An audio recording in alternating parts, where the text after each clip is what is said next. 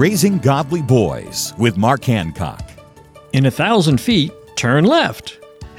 Imagine that you're driving in a town you've never visited before. The GPS on your phone is telling you what turns you need to make, but suddenly your phone's battery dies.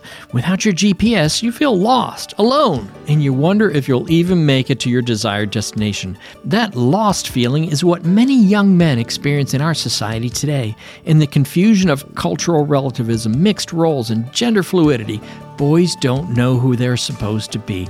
The solution is that boys need two things a biblical foundation and godly mentors. With those two things, boys can develop confidence and direction so they can learn to navigate the unfamiliar interstate of life. For more ideas on raising boys to become godly men, visit Trail Life USA or raisinggodlyboys.com. Find free resources to help you at raisinggodlyboys.com.